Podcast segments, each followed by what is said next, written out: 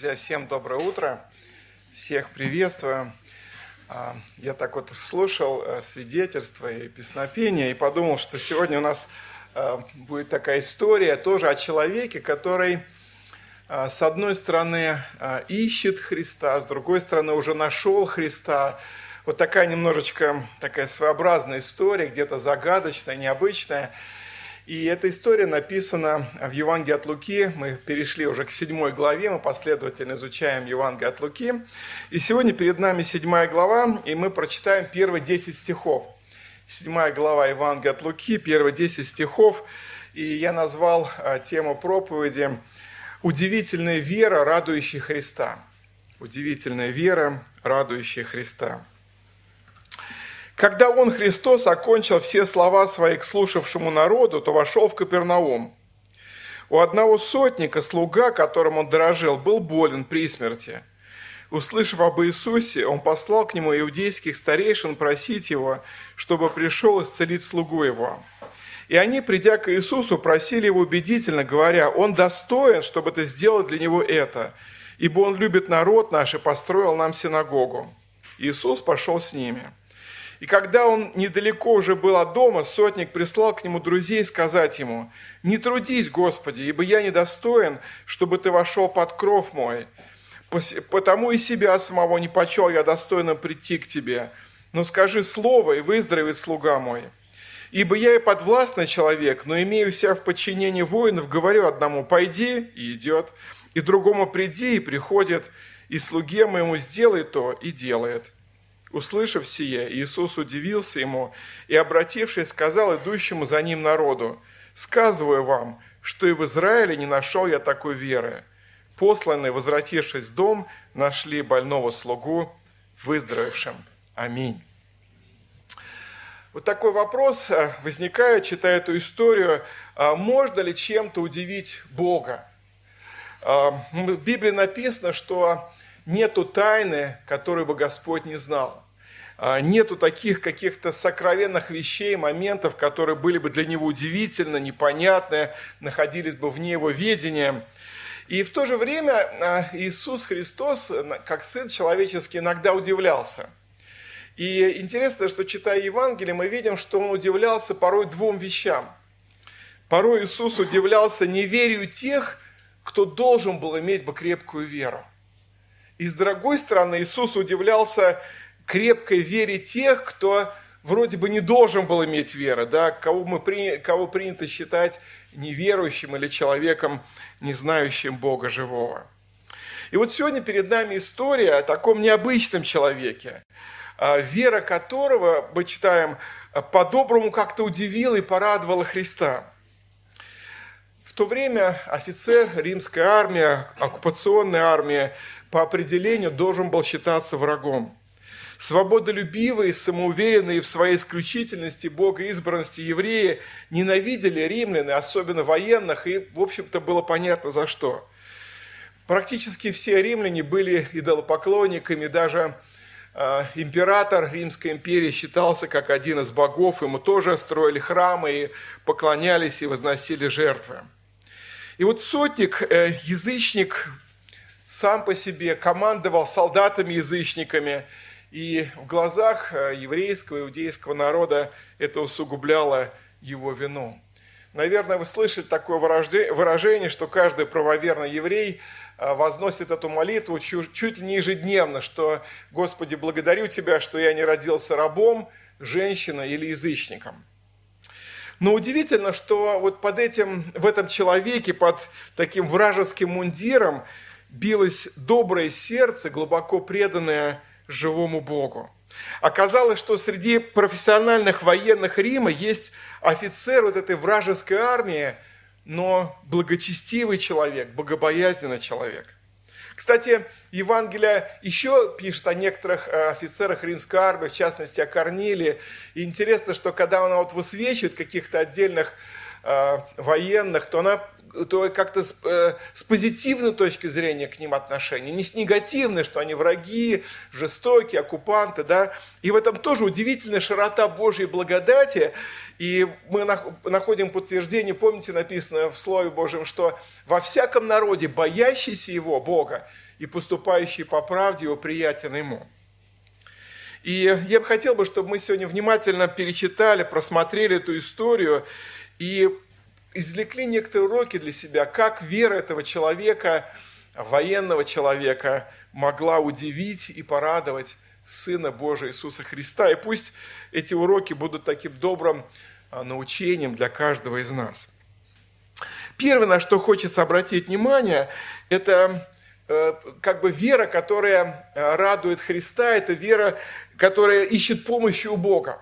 Вот мы прочитали с вами, у одного сотника, которым он дорожил, э, был у одного сотника слуга, которым он дорожил, был болен при смерти. Услышав об Иисусе, он послал к нему иудейских старейшин просить, чтобы пришел исцелить его слугу. То есть мы видим человека, который, у которого есть нужда, есть проблема, и он, услышав об Иисусе, обращается к нему за помощью.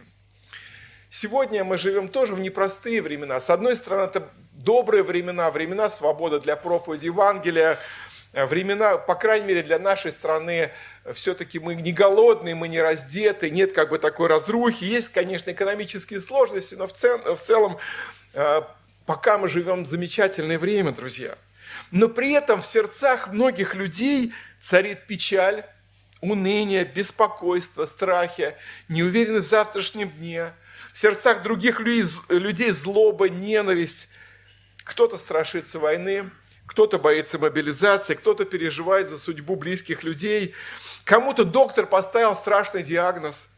Кто-то потерял работу, кому-то негде жить, кому-то не за что платить за жилье или не за что платить за продукты питания и нечем накормить своих э, детей. Кто-то оказался совершенно один. И на самом деле в мире, э, который восстал против Бога, а мы живем в этом мире, очень много различных скорбей, трудностей, переживаний. И, наверное, резонно вспомнить фразу, которую сказал один из друзей многострадального Иова, это пятая глава книги Иова, 6 и 7 стихи. «Так не из, не из праха выходит горе, и не из земли вырастает беда, но человек рождается на страдания, как искры, чтобы устремляться вверх». И вот мы прочитали, что в доме, в доме, в семье, в доме офицера римской армии, расквартированного в Капернауме, случается беда. Его любимый слуга э, тяжко заболел, и э, мы видим, что э, конец второго стиха, он был при смерти, то есть состояние критическое. Скорее всего, те способы человеческие, которые могли быть использованы, они были уже уже, уже это попробовали, наверное, приглашали врачей, об этом текст не говорит, но, скорее всего, сотник мог позволить себе а, пригласить лучших врачей, целителей того времени, может быть, даже военных врачей, поскольку он человек военный. Но, несмотря на все усилия, слуга умирал. А, интересно, что здесь в нашем переводе написано, что это был слуга. А, считается, что правильно перевести это слово как раб – но некоторые исследователи Писания говорят, что вот это же слово, слово по-еврейски «παῖς», переводится еще как «малый ребенок». Возможно, что вот этот слуга, раб был ребенок, мальчик, и трудно сказать, возможно, этот ребенок родился а, от рабов, которые принадлежали этому сотнику, и был любимцем не только семьи, но и самого сотника. Мы не знаем, мы можем какие-то попытаться дорисовать фрагменты Интересно, что на этой неделе была домашняя группа, и мы как раз разбирали седьмую главу, и кто-то из присутствующих вспомнил, помните, как в свое время, во времена пророка Елисея, благая весть дошла до сирийского военачальника Неимана через маленькую девочку. Помните, да, когда она сказала, вот если бы господин мой знал пророка, который живет там в Израиле, то он бы исцелил вот этой неизлечимой болезни. И вот кто-то, кто из присутствующих на домашней группе сказал, а кто знает, может быть, через это вот слугу, раба, может быть, ребенка этот сотник и узнал о Боге живом. Ну, это, конечно, предположение, но интересно мне показалась мысль. И вот этого ребенка, этого слугу постигла смертельная болезнь. И важно отметить, что искренняя любовь всегда, когда встречается с бедой, начинает искать выход, как помочь, э, что, что сделать, как облегчить э, страдания э, своего ближнего. И мы видим из текста, что сотник принимает самое верное решение. Услышав об Иисусе, он обращается к нему за помощью. Тому времени Иисус, скорее всего, уже около года совершал свое земное служение, благовествовал, в том числе исцелял больных. И большая часть его а, служения и его чудес как раз была там, в Галилее, где-то в окрестностях Капернаума. И мы можем предположить, что тайные товарищи сотника многократно рассказывали своему господину об этом удивительном пророке, целителе, учителе из Назарета, об Иисусе Христе и о тех чудесах, которые он творил а, силою Божью. И вот, собрав эту информацию встретившись с бедой, сотник делает правильное решение, он направляется, он ищет помощи Иисуса и просит иудейских старейшин пойти и засвидетельствовать, и попросить о помощи. И Лука сообщает, Иисус пошел с ними по просьбе сотника. Друзья, вы знаете, это было самое верное решение. Христа не, Христос не напрасно называет себя в Писании первым, последним, альфа и омега. Он первый, к кому мы должны обращаться в своих нуждах. И он последний, кто имеет власть, кто скажет решающее слово отношения вечной участи того или другого человека. В 45-м псалме мы читаем такие слова, второй стих. «Бог нам прибежище и сила, скорый помощник в бедах». Скорый, вот одно из имен Бога, Он скорый помощник в бедах. Мы можем приходить к Нему в наших бедах, мы можем приходить ему, к Нему в наших нуждах. 49-й Псалом, 19 стих – мне очень нравятся эти слова, это один из любимых отрывков книги Псалтирь для меня, 49.15. Господь говорит, «И призови меня в день скорби, я избавлю тебя, и ты прославишь меня». Если, может быть, в нашем собрании есть те, кто еще не призывал Господа, может быть, еще не имеет такого опыта, практики, или кто-то нас слушает через трансляцию, сегодня для вас это слово, друзья. В тех ваших смущениях, трудностях, может быть, в болезнях, скорбях – призывайте имя Иисуса. Это самый правильный адрес, куда вам нужно направиться. Это самый лучший врач, который силен исцелить и ваше тело. Но главной задачей и целью Иисуса – спасти душу каждого человека, который обращается к Нему за помощью. Конечно, самое главное в этой истории – это удивительная вера а, сотника, который э, поверил Иисусу на слово. Но давайте посмотрим, скорее всего, какой-то был путь к, этому, к этой вере. Какие-то был, как, как, какие были шаги в его жизни, которые привели его к такой-то удивительной вере, порадовавшей нашего Господа Иисуса Христа. И если мы внимательно перечитаем эти 10 стихов, то мы можем открыть для себя, знаете, такой прекрасный характер этого человека, военного человека. Мы уже сказали, что под военным мундиром этого язычника скрывалось доброе сердце. И вот можно сказать с полным основанием, что вера, способная удивить и порадовать Господа, она обитает в добром сердце. Ну просто не может такая вера обитать в злом, коварном, каком-то скандальном, обидчивом сердце человека – Э, вот эти грехи, они либо изгоняют веру из сердца человека, либо делают ее лицемерной, внешней, такой, знаете, напускной, фальшивой. То, что сотник э, из Капернаума обладал добрым характером, мы видим многие подтверждения в этом тексте. Потому что он, э, мы видим его отношения с другими людьми, мы видим его какие-то дела, и мы сейчас об этом чуть поговорим поподробнее. Друзья, вот здесь для нас очень важный урок – мы, как церковь Христа, должны прежде всего правильно веровать по Писанию во Христа, да? А, иметь правильно такую внутреннюю установку, вероучение, богословие. И вместе с тем вот эта правильная вера, она обязательно должна проявляться в наших делах веры. Практических делах, в добрых делах, в служении людям, в служении церкви. И мне почему-то кажется, что сейчас есть такая немножечко опасная тенденция в нашей общине, когда как-то вот мы или устали добро творить, или как-то подумали, что это должен делать кто-то другой, но намечается как небольшой кризис в этом плане, что мы стараемся правильно веровать, правильно слушать, но когда касается практических дел, Бывает, вот обращается, братья и сестры, помогите в этом. Вот туда нужна помощь, кого-то встретить, кого-то посетить, что-то сделать для дома молитвы. И знаете, какой-то вот такой глаз вопиющего в пустыне, когда кажется, что люди ничего не видят, не слышат и не откликаются. И это такой тревожный фактор, на мой взгляд. В послании к Титу, 2 глава, 14 стихе написаны такие слова Христо, о Христе, который дал себя за нас, имеется в виду пожертвовал, да, чтобы избавить нас от всякого беззакония, и вот смотрите, и очистить себе народ особенный, ревностный к добрым делам. Друзья мои, это, это слово к тебе и ко мне – мы призваны быть людьми ревностными к добрым делам. Там, где есть нужда, там, где есть боль. Будь то приготовить чай для братьев и сестер, будь то что-то сделать, убраться, э, что-то еще сделать. Пожертвовать, может быть, лишние тысячу там, или 500 рублей. Мы призваны быть ревностными к добрым делам. Благослови нас в этом Господь. Давайте посмотрим несколько более конкретных а, характеристик об этом сотнике, в чем получалось, в чем проявлялась его доброта, в чем проявлялся его характер. Еще раз посмотрим на второй стих. У одного сотника слуга, которым он дорожил, был болен при смерти. Вот это очень интересное слово. Слуга, которым он дорожил. Вообще, для, по отношению к военному человеку, тем более командиру, а, вот это вот отношение дорожить слугой было необычным. Необычным. Ну, обычные люди, чем выше поднимаются в какой-то своей в каком-то положении, власти, по карьере, тем они меньше дорожат теми, кто находится, кажется, под ними, и кто, казалось бы, не имеет важного значения для них. Военная служба, тем более военные действия, нередко накладывают на характер человека тяжелый отпечаток даже иногда такое выражение солдафон, да, человек, который вот привык вот как-то грубо, формально относиться, жестко.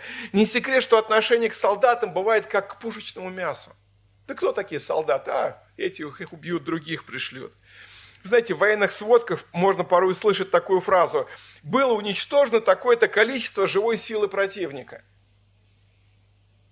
Я всегда думаю, что такое живая сила противника? Это живые люди – это чьи-то отцы, чьи-то мужья, чьи-то сыновья. Неважно, с этой стороны они были или с той стороны. Это не просто живая сила, это живые люди со своими судьбами. И любая война, друзья, она жестока и бесчеловечна. Вы знаете, как-то мне попалась такая фраза, которую сказал русский писатель-фронтовик Виктор Астафьев. Это его воспоминание, это воспоминание о Великой Отечественной войне печальное воспоминание. Он так пишет. Это вот особенность нашего любимого крещенного народа.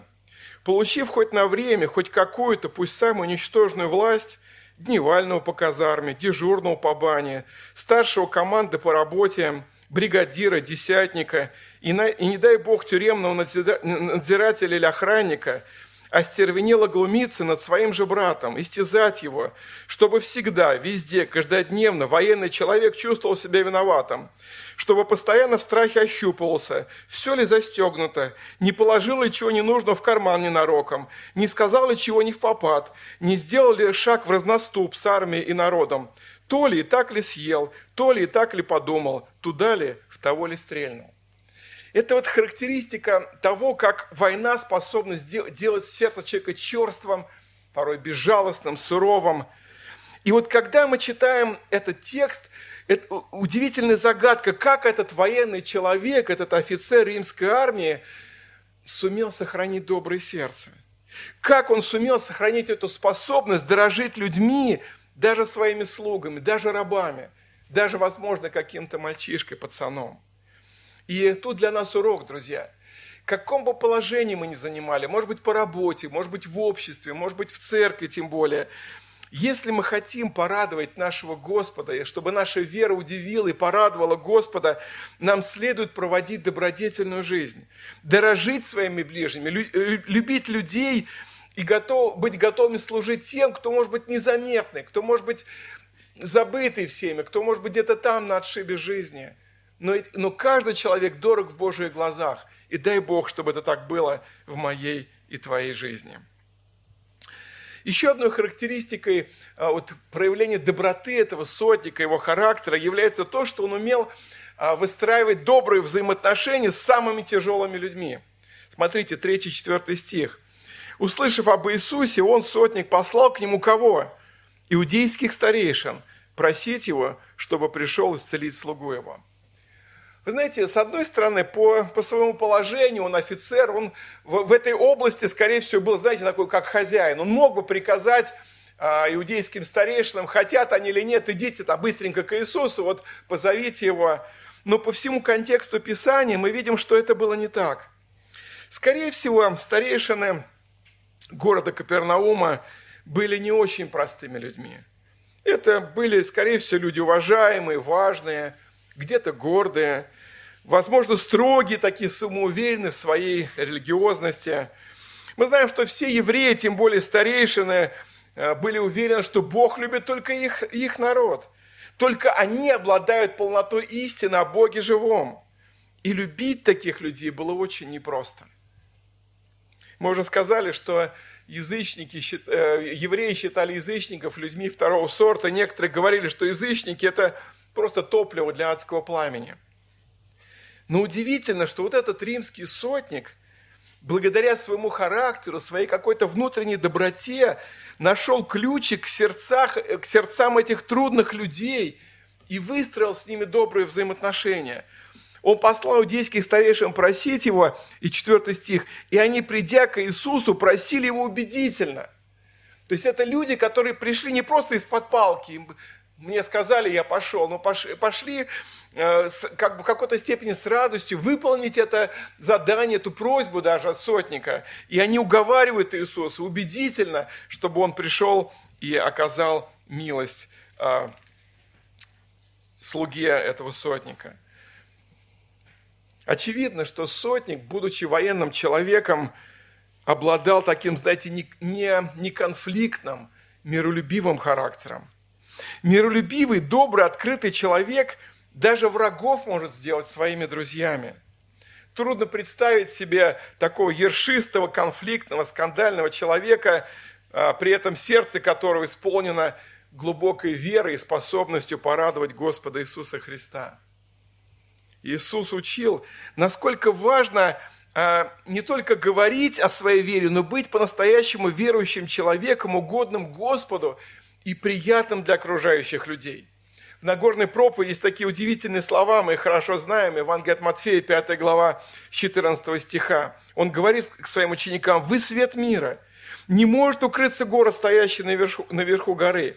И зажегши свечу, не ставят ее под сосудом, но на подсвечнике светят всем доме». И дальше 16 стих. «Тогда светит свет ваш пред людьми, чтобы они видели ваши добрые дела и прославляли Отца вашего Небесного. Вы знаете, э, мы сейчас, вот у нас была такая часть, когда люди делились, как они рассказывают о Христе, благой вестью. И бывает не просто рассказать на улице новому человеку, неверующему, подойти, заговорить, там как-то это нужно, э, для кого-то это проще, для кого-то это труднее, но в каком-то смысле человеку, не знающему, засвидетельствовать, и, и все, больше мы никогда с ним не встретимся, каком-то смысле это проще.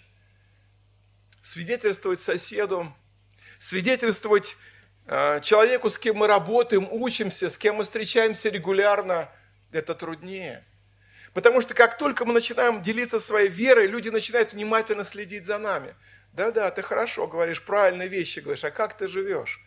А соответствует ли твоя жизнь тому, о чем ты проповедуешь? Если Иисус есть любовь, ты умеешь любить. Если Иисус обладал таким замечательным характером, а твой характер исполнили доброты, действительно ты готов жертвовать, действительно ты готов служить нуждающимся. Один знакомый служитель как-то с болью поделился, он рассказывал своей жене, говорит, ты знаешь, у моей супруги такой тяжелый характер, такой скандальный характер, она даже со всеми соседками переругалась. Я подумал, ну как вот эта семья сможет свидетельствовать о Господе, если они вот такие конфликтные, такие скандальные, если даже с соседями там что-то не уживаются, ссорятся, ругаются. Это очень печально, друзья мои. И в этом плане Иисус говорит, 11 э, глава Луки, «Итак смотри, свет, который в тебе, не есть ли тьма?» Это очень страшный вопрос, друзья. Свет, который в тебе. Мы, Бог излил свой свет в наши сердца. Господь призывает нас быть светом для тех, кто еще пока во тьме. Но в то же время Иисус говорит, проверьте, вы являетесь светом, ваша жизнь является вот этим источником света, любви, доброты, благости. Видят ли вас люди Христа? Или только слышат ваши правильные слова и, и больше ничего? Помните, совсем недавно мы изучали отрывок выше из шестой главы Евангелия от Луки, а, где говорится о том, что мы призваны а, быть похожими на Христа, на нашего Господа. Шестая э, глава Евангелия от Луки с 32 стиха. «Если любите любящих вас, какая вам за то благодарность? Ибо и грешники любящих их любят. И если делаете добро тем, которые вам делают добро, какая вам за то благодарность? Ибо и грешники тоже делают. Если взаймы даете тем, от которых надеетесь получить обратно, какая вам за то благодарность? Ибо и грешники дают взаймы грешникам – чтобы получить обратно столько же. И 35 стих. «Но вы любите врагов ваших, и благотворите, и взаймы давайте, не ожидая ничего, и будет вам награда великая, и будете сынами Всевышнего, ибо Он благ и к неблагодарным и злым». Друзья мои, вот только такая вера способна в хорошем смысле удивлять и радовать и прославлять нашего Господа и Спасителя Иисуса Христа. Смотрим дальше, еще какие-то штрихи, детали из этого текста, которые иллюстрируют веру и характер этого удивительного сотника. Еще раз посмотрим 4 и 5 стихи. «И они, придя к Иисусу, просили убедительно говоря, «Он достоин, чтобы ты сделал для него это», 5 стих, «ибо он любит народ наш и построил нам синагогу». Мы видим сотника, который из другого народа, даже представитель другой веры, вообще другой в каком-то смысле цивилизации, но он уважает веру евреев. Он любит этот народ, и он служит Богу и народу практическими делами. Его вера, его характер миролюбивый проявляется в его жертвенных делах. Знаете, практически богоугодные дела они лучшим образом проявляют нашу веру. С одной стороны, мы не спасаемся а, благодаря добрым делам или хорошим поступкам. Мы спасаемся только через веру в Господа Иисуса Христа. Но если мы верующие, если мы рожденные свыше, если Иисус наш Спаситель и Господь, тогда наша повседневная жизнь в семье, на работе, в обществе, в церкви иллюстрирует, насколько мы любим Христа – насколько мы радуем Его, насколько наша жизнь прославляет Его святое имя. В послании Иакова есть такие слова, второй главе, э, вторая глава 14 стиха. «Что польза, братья мои, если кто говорит, что он имеет веру, а дел не имеет? Может ли эта вера спасти его?» Если брат или сестра наги не имеют дневного пропитания, а кто-нибудь скажет им, идите с миром, грейтесь и питайтесь, но не даст им потребного для тела, что пользы? Так и вера, если не имеет дел, мертва сама по себе. Но скажет кто-нибудь, ты имеешь веру, а я имею дела. Покажи мне веру твою без дел твоих, а я покажу тебе веру мою из дел моих. Каким образом сотник получил такое доброе благорасположение старейшин иудейских, старейшин Капернаума – благодаря тому, что он любил народ, и благодаря тому, что он построил им синагогу. Вы знаете, строительство синагоги – это такой недешевый проект. Мы не знаем точно, вложил ли сотник туда свои собственные деньги. Может быть, он послал солдат своего гарнизона помогать строить синагогу. Мы не знаем, может быть, он сумел организовать какой-то строительный фонд среди богатых людей Капернаума, и как-то вместе сложившись, они ее построили – мы не, знаем, мы не знаем, может быть, он помогал с материалами, может быть, с оформлением каких-то документов, но в любом случае с его стороны это была большая жертва, которую увидели оценили отцы города и сказали, он построил синагогу. Как будто бы он вообще один это все делал. Он построил нам синагогу. И поэтому он достоин, чтобы ты, Иисус, услышал его нужду и оказал милость в его нужде. Среди современных раскопок э, города Капернаума есть часть вот этой красивой синагоги, которую откопали, восстановили археологи. Возможно, это более позднее строение, но даже если это так, то она была построена точно на том месте, где когда-то э, римский сотник построил синагогу в Капернауме. Вера, радующая Христа, вера, удивляющая Христа в хорошем смысле, это вера, которая жертвует, отдает, служит. Это вера, которая вкладывается в дело Божие. Благослови Господь, чтобы так было и в нашей жизни. Еще одна характеристика э, доброты и характера сотника, его веры, это вторая половина шестого стиха. И когда он, Иисус, недалеко уже был от дома, от дома, сотник прислал к нему друзей сказать ему. Вот еще одна удивительная характеристика, что сотник был человеком дружелюбным. Сотник был человеком дружелюбным. Известно, что человек имеет друзей чаще всего по двум причинам. Либо из-за денег или выгоды, когда какие-то друзья, надеется, что друзья ему в чем-то меркантильном помогут – либо человек дружит из-за доброты, из-за любви, из-за доброты. И если мы с вами, друзья, хотим иметь веру, радующую сердце Бога, то нам нужно стремиться вот к этому а, доброжелательному характеру, добро... учиться дружить, учиться знакомиться, дружить, служить людям, завязывать с ними добрые отношения. В книге притчи есть два замечательных текста, 17 глава, 17 стих. Друг любит во всякое время, и как брат явится во время несчастья. Дай Господь, чтобы мы были такими друзьями, учились быть такими друзьями, которые любят во всякое время. И 18 глава, 25 стих книги притчи. Кто хочет иметь друзей, тот и сам должен быть дружелюбным. И бывает друг более привязанный, нежели брат. Знаете, я в своей христианской молодости служил среди молодежи, и нередко встречались как мальчики, так и девочки, которые ходили с надутыми губками, говорили, никто не хочет со мной дружить, вот с тем дружат, с тем дружат, а со мной не хотят дружить, вот я один такой несчастный. И часто я беседовал, говорю, ну начни ты дружить. Посмотри, найди еще более несчастного, чем ты. Завяжи с ним отношения, познакомься. Ну, выйди из какого-то своего мирка, ну, ну начни общаться с людьми. Ну, увидь тех, кому ты можешь помочь. И у тебя появится много друзей.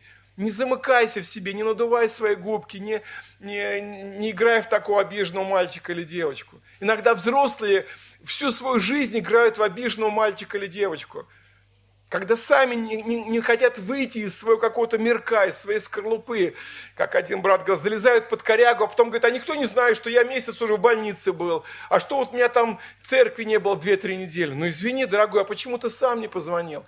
А где твои друзья, с которыми вы молитесь друг за друга, которые могли бы сказать, а вот брат Коля сейчас... Э, у него нужда, давайте за него помолимся, давайте его посетим, или сестра Валя, или кто-то еще. Друзья, это важный момент, что если мы хотим, чтобы наша вера христианская радовала Христа, нам нужно учиться этому дружелюбию.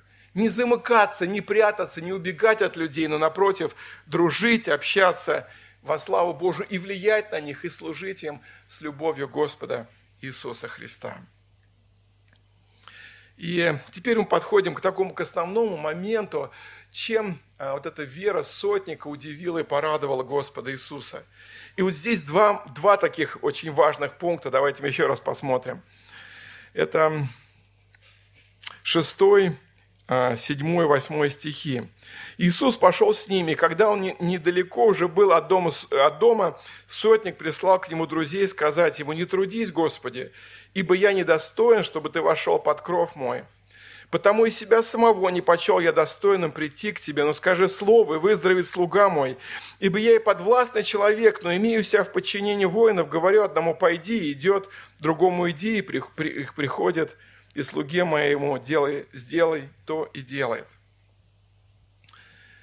А, вера сотника, порадовавшая Иисуса, характеризовалась еще двумя очень важными моментами. Это прежде всего глубокое смирение. Знаете, скорее всего, вот в той местности сотник был один из главных начальников. Это командир римской армии и армии, которая оккупировала, оккупировала Израиль. И он мог бы вести себя как хозяин там. Он мог бы вести себя как человек номер один, которому дана всякая власть, он что хочет, то и делает. Но удивительно, это человек, который имел очень смиренное сердце, особенно он, он где-то внутренне понимал, кто такой Иисус и кто такой Он. Он понимал, что над ним есть не просто там, не знаю, прокуратор Пилат или какой-то тысяченачальник или там император в Риме. Он понимал, что есть истинный Господь, имеющий власть свыше, власть над всей земной властью.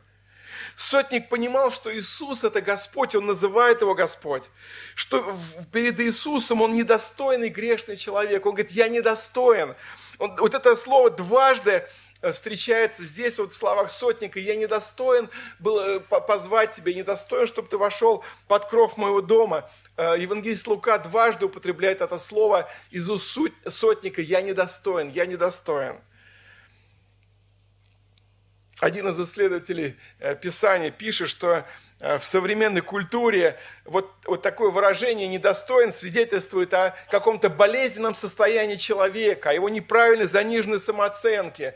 И этот человек э, должен как-то поднимать свою самооценку, может быть, вставать перед зеркалом и говорить, ой, какой я хороший, какой я классный, что я не такой уже, так сказать, и недостойный, я как и все и так далее, и так далее. Что кто-то бы сказал, что у него что-то проблема с его самооценкой, с его психикой. Но, скорее всего, у римского сотника было все как раз очень нормально с его правильной оценкой. Это был офицер, человек, имеющий власть. И он говорит, что я имею власть, мне подчиняются солдаты. Я говорю одному иди, он идет, другому приди, и приходит. У него в этом плане было все абсолютно нормально. Но он понимал, что в глазах Божьих есть Господь, который над ним. И он под ним, и, и перед Богом он недостоин. Кто я такой, чтобы Иисус пришел и занимался моими проблемами. Кто я такой, чтобы он вошел под кров моего дома?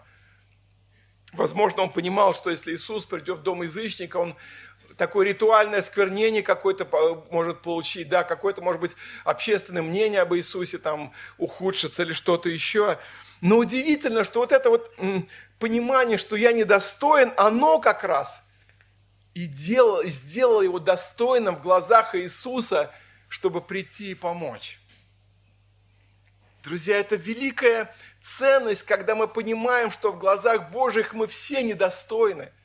Мы все погибшие грешники, у нас мы, мы ни на что не можем претендовать. Мы все, апостол, апостол Павел пишет, мертвы по грехам и преступлениям.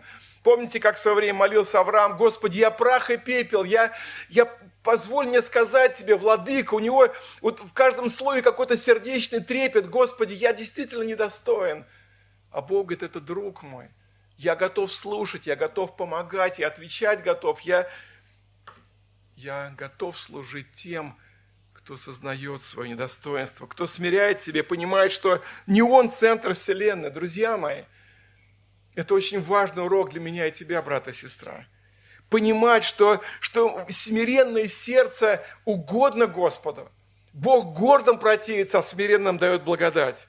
И особенно наше смирение почтение к Богу. Помните, как один из малых пророков э, через пророка Господь говорит, если я Господь, то где почтение ко мне? Если, если Отец, где почтение ко мне? Если я Господь, то где благоговение передо мною? Удивительно, сердце сотника – Осознание его недостоинства делает его достойным в глазах Божиих и радует сердце Иисуса. И при этом, друзья, и при этом вторая а, как бы часть этой веры, я так себе называю, это вера Богу на слово. Сотник верит, что даже если Христос скажет слово, пусть он скажет его на расстоянии, не обязательно Иисусу приходить в дом – не обязательно накладывать свои руки, не обязательно какие-то действия делать, да. Достаточно слова, и слуга будет исцелен. При этом офицер хорошо знает, что одного его слова, как командира воинского подразделения, достаточно, чтобы его слуги, его солдаты сделали все точно так, как он им прикажет. Мы знаем, что в римской армии царила железная дисциплина, и там просто с полуслова все слушались вышестоящего командира. И в данном случае он уверен, что Иисус – это на самом деле владыка жизни. Что Иисус – это тот, за кого Он себя выдает. Наверняка, как мы уже сказали выше, о силе и власти Христа он уже был много понаслышан. И он поверил, он поверил, что одного слова Иисуса, сказанного с божественной властью, достаточно для исцеления смертельно больного. Помните, как женщина, которая страдала кровотечением, сказала, если только к краю одежды прикоснусь Иисуса, то выздоровлю. Она прикоснулась, для, для ее веры было важное прикосновение, а для веры сотника было достаточно одного слова. Девятый стих. Услышав сие, Иисус удивился ему и, обратившись, сказал идущему за ним народу, «Сказываю вам, что и в Израиле не нашел я такой веры». У Евангелия Матфея в параллельном тексте еще более ярко эти слова звучат. Матфея, 8 глава, с 11 стиха. Иисус говорит по версии Матфея, «Говорю же вам, обращается он к верующим людям, и к ученикам, и к этим старейшинам э, капернаумским, говорю же вам, что многие придут с востока и запада и возлягут с Авраамом, Исааком и Иаковом в Царстве Небесном. А сыны Царства извержены будут во тьму внешнюю, там будет плащ и скрежет зубов. И сказал Иисус сотнику, иди, и как ты веровал, да будет тебе. И выздоровел слуга его в тот час. Друзья мои, мы знаем, что у еврейского народа а, в те времена, да и сегодня, есть, знаете, особенная такая гордость и уверенность, что они, они Богом избранный народ, особо любимый Господом – я как-то слышал одного современного раввина э, лекцию, он говорил, что, вы знаете, а нам, евреям, Христос не нужен. Мы и так Божьи дети. У нас с Богом все нормально. Мы можем напрямую к Нему обращаться. Это вам, язычникам, нужен. Конечно, вы язычники, вы как бы это э, чужие, да, чтобы прийти к Богу, вам нужен Христос, какой-то посредник, примиритель. А нам это не нужно, у нас с Богом все нормально. Это народ, который издревле служил Богу живому. Это народ, который был особенным образом избран Богом. Это народ, у которого было много, которому было послано много пророков, которые несли Божие откровение. У них был закон, данный Господом через патриарха Моисея. Все мужчины евреи имели обрезание на своем теле как знак особенного завета с Богом. Наконец, только в Израиле, в Иерусалиме был храм Богу живому. И все это и многое другое побуждало их к такому, знаете, снобизму, к такой гордыне, самоуверенности, что мы Божии. Мы сыны Авраама, помните, они заявляли, в Евангелии об этом написано, да, да, ну мы сыны Авраама, мы никогда не были никому рабами. Но к большому сожалению, к большому сожалению, из истории библейской, истории, мы знаем, что евреи нередко забывали своего Бога, удалялись от Него, нарушали завет с Ним – пренебрегали словом Его, переставали верить Ему, исполнять Его заповеди, теряли эту живую настоящую веру. Это народ, который был, должен был бы стать образцом и светом для язычников и других научить любить Бога живого и научить правильному поклонению Богу. Но довольно часто вместо этого они бесчестили Бога, огорчали Его, проявляли неверие, непослушание – и жестокосердия.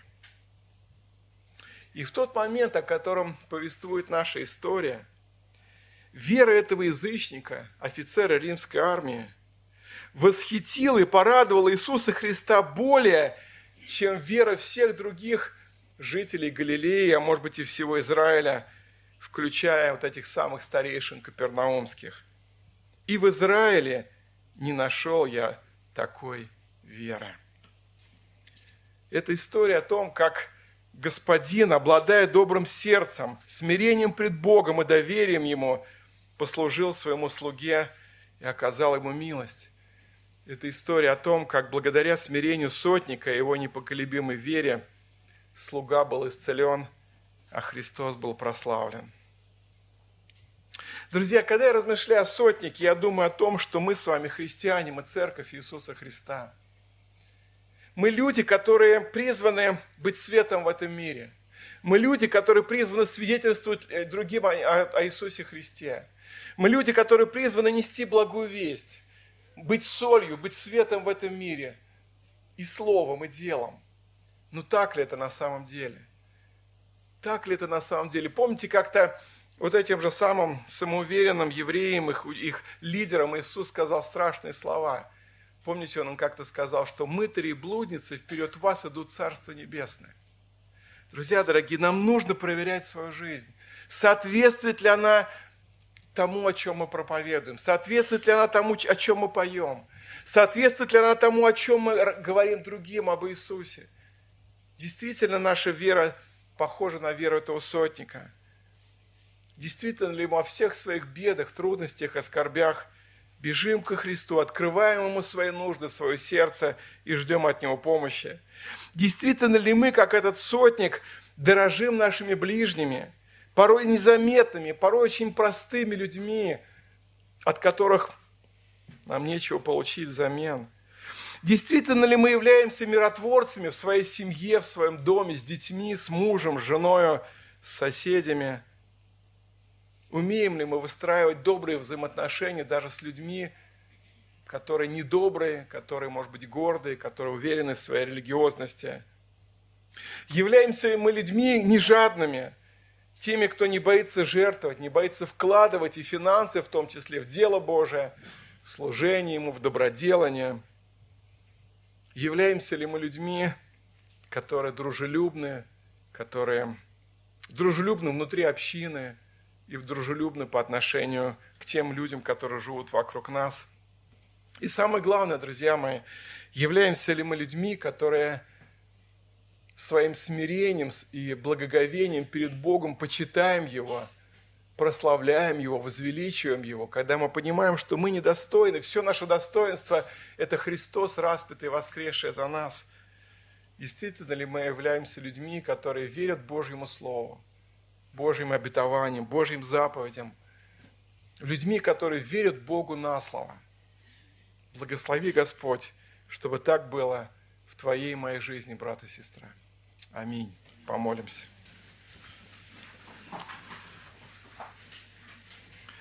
Господь наш Иисус Христос, благодарим Тебя за Слово Твое удивительное. Благодарим Тебя за эти простые, но такие глубокие евангельские повествования. Благодарим Тебя за этого человека, офицера римской армии. Мы даже не знаем его имени. И мы не знаем, Господь, весь путь его жизни. Это один из эпизодов его жизни. Но замечательные иллюстрации его веры, его доброго характера, его отношения к людям, его почтение Бога, его доверие Слову Иисуса Христа. Господи, пусть те уроки, которые сегодня Ты предлагал для нас, они не пройдут даром, Господь. Помоги нам об этом размышлять, анализировать. Благослови, чтобы наша жизнь соответствовала тому, о чем мы говорим, о чем мы поем, чтобы мы были миротворцами в семье, чтобы мы были людьми дружелюбными, чтобы мы были людьми жертвенными, чтобы мы были людьми, которые ходатайствуют за других и стараются помочь тем, кто в нужде. Благослови, Господь, чтобы наша церковь была действительно носителем благой вести и словом, и делом. Пусть все это будет только во славу Твою, Бог наш, Отец, Сын и Дух Святой. Аминь.